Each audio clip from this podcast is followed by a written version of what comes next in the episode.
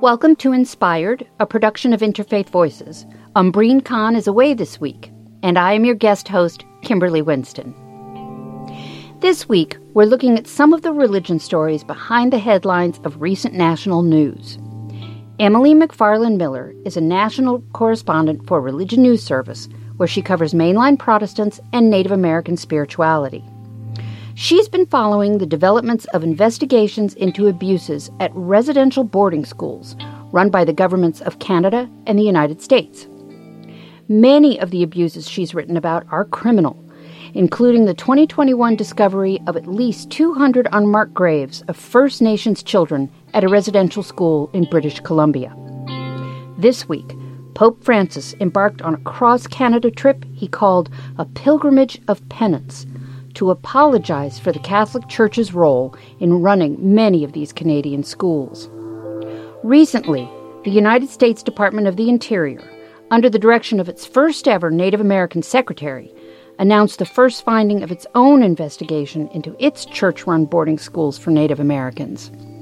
As Emily wrote in a recent story, the scope of the Canadian abuses is bad, but it may be worse in the U.S., where there were many more such schools. Before we hear from Emily, a few definitions. Canadians call their institutions residential schools, while Americans call ours boarding schools. And while we call our Indigenous peoples Native Americans, Canadians use the terms First Nation, Inuit, and Metis.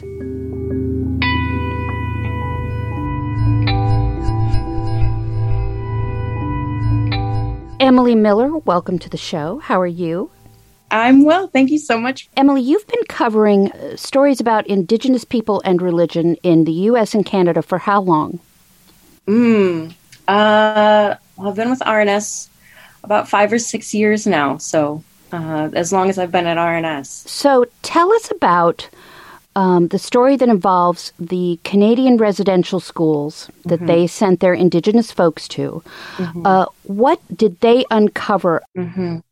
So many of your listeners probably have heard about the confirmation last summer of hundreds of Indigenous children's remains that were uh, buried near former residential schools in Canada.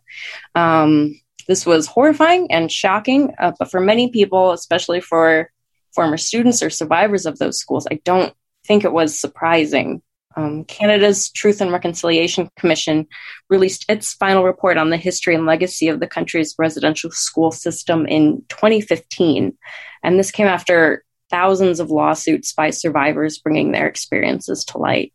Um, the commission reported that these schools were created for the purpose of separating First Nations, Metis, and Inuit children from their families and cultures and indoctrinating them into what it calls quote, dominant Euro Christian Canadian society. Uh, between 1883 and as recent as 1996, uh, more than 150,000 students attended uh, 139 residential schools in Canada, and as many as 60% of those schools were run by the Catholic Church.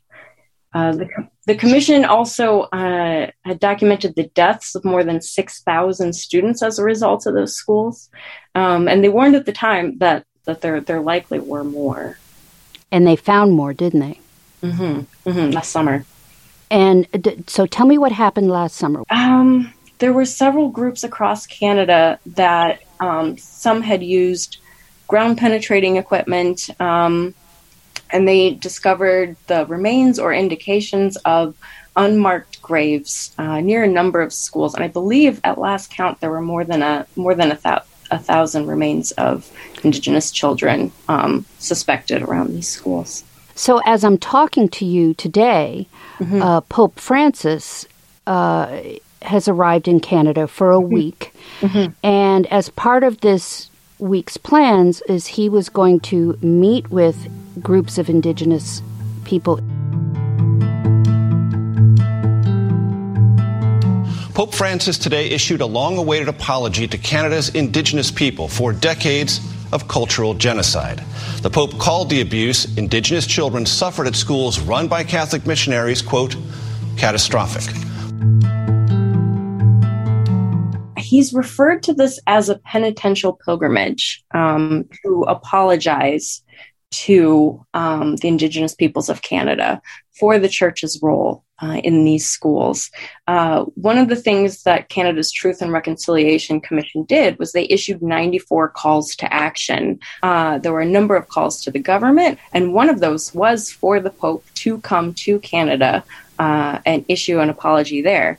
Uh, I believe a number of Indigenous people and a delegation that had gone to the Vatican um, earlier this year also extended that invitation to the Pope. Mm. One of the most chilling things you said the United States had uh, similar boarding schools, mm. but three times as many.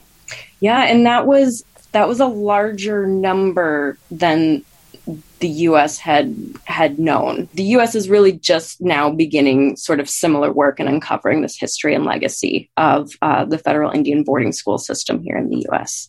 You did a story about the United States, the Department of the Interior, which oversees the Bureau of Indian Affairs, the branch of the government that ran these uh, boarding schools. And they issued a report just recently in May. Tell mm-hmm. me what their report said about the involvement involvement of uh, religious denominations in running these boarding schools. Right. So last summer, the Secretary of the Interior, Deb Haaland, announced the creation of the Federal Indian Boarding School Initiative. And this was the first volume of their report investigating the, the boarding school system here in the U.S. This is the first ever inventory of federally operated boarding schools here in the U.S. Uh, and by its count, the United States operated uh, 408 boarding schools for Indigenous children across 37 states or then territories between the years 1819 and 1969, particularly pertaining to religious involvement. Half of the schools in the U.S., they say, likely were supported by religious institutions. And this report also quotes from previous documents uh, that describe, quote, an unprecedented delegation of power by the federal government to church bodies.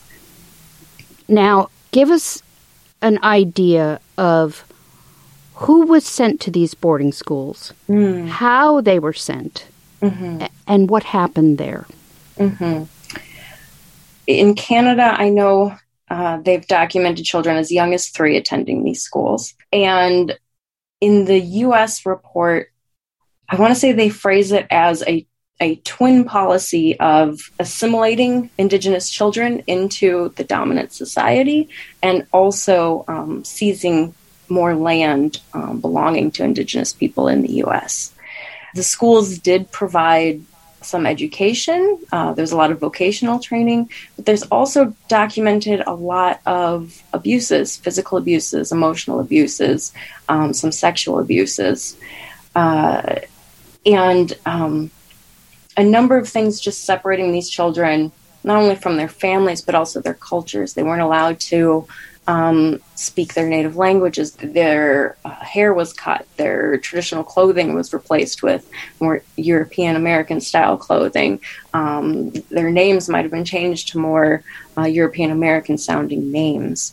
Also, part of it, especially in the, the church run schools, was to I guess the word is indoctrinate them into Christianity. Am I correct?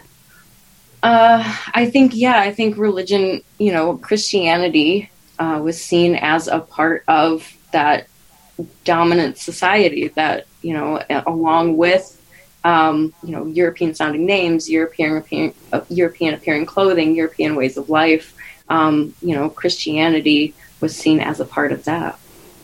Now, some U.S. religious denominations are beginning to examine their role in Native American boarding schools.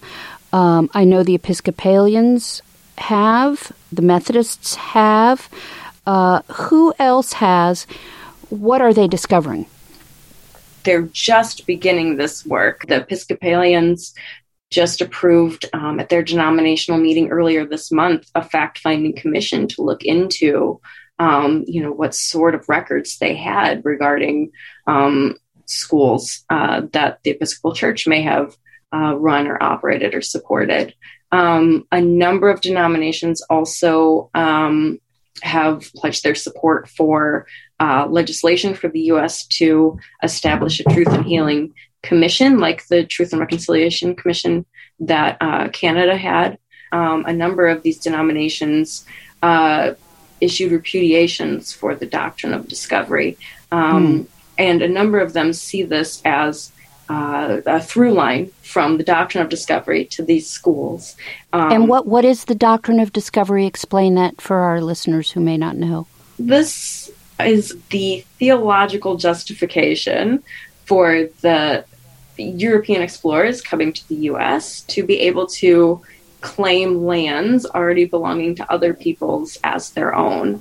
In, I want to say about 2009, a number of denominations, uh, you know, responded to calls from indigenous peoples here in the U.S. to repudiate this and um, to follow those words with actions. And so, mm. um, the United Methodist Church issued an entire report researching their role in um, the Sand Creek massacre. And so I think uh, a lot of these a lot of these denominations now are um, doing similar work uh, with the boarding schools as well, and what role they played in that. Tell me about the Secretary of the Interior, mm-hmm. Deb mm-hmm. Haaland. Mm-hmm. What has been the impact of having a Native American as Secretary of the Interior? So, Secretary Haaland is a member of the Pueblo of Laguna and the first Native American to serve as a cabinet secretary. Um, and this is a great question that I would love to put to leaders of indigenous nations across the United States. But I mm-hmm. think, I mean, to me, one big impact is the creation of this federal Indian boarding school initiative. Um, and she just made the first stop on a nationwide listening tour to give boarding school survivors and their descendants a platform to share their stories. This is really similar to what Canada did um, with its Truth and Reconciliation Commission. Uh, so it'll, it'll be interesting to see um, if the U.S. follows uh, along the same the same lines, doing the same things that uh, Canada has done. From your position as someone who covers Native American spirituality, how important do you think it is to the healing process for Native Americans in this country, First Nations people in Canada, to have these religious denominations examine their role in these board these schools and apologize for their role in trying to eradicate these cultures. Is there real healing benefit to come out of this? A theme that has emerged as I've put this question to um, people that I've interviewed is that telling the truth is an important first step on the mm. road to healing. Um, so being able to uncover the records that exist, being able to tell these stories and hear these stories, um, being able to share what it is that happened um, is the first step on a long journey toward healing um, and toward um, conciliation or reconciliation. Mm. So, Emily, last fall, you attended a, a, service in a Catholic church in Chicago, where you're based. Um, that was for the Day of Remembrance that um, Canadians were observing for children who had been in the schools there. What do you think the impact of any of these denominational reports, any denominational apologies, any denominational um, acknowledgement of their role in what has been described as a genocide.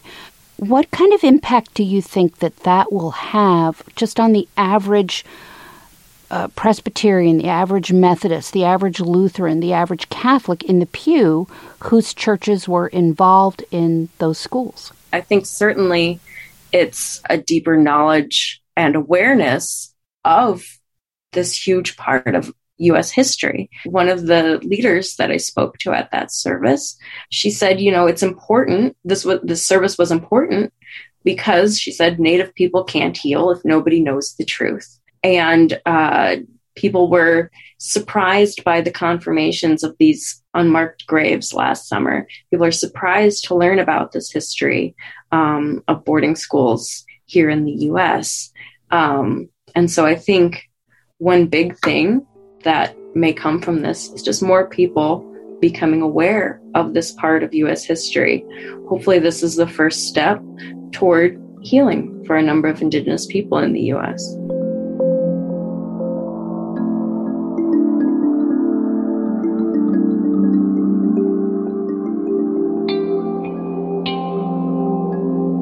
That was Emily McFarland Miller, a national correspondent for Religion News Service. You can find her stories about the involvement of religious groups in Native American boarding schools at www.religionnews.com. And we'll link to them on our website, www.interfaithradio.org. When we come back, we'll look at an ancient faith staging a comeback from dwindling numbers. Stay with us.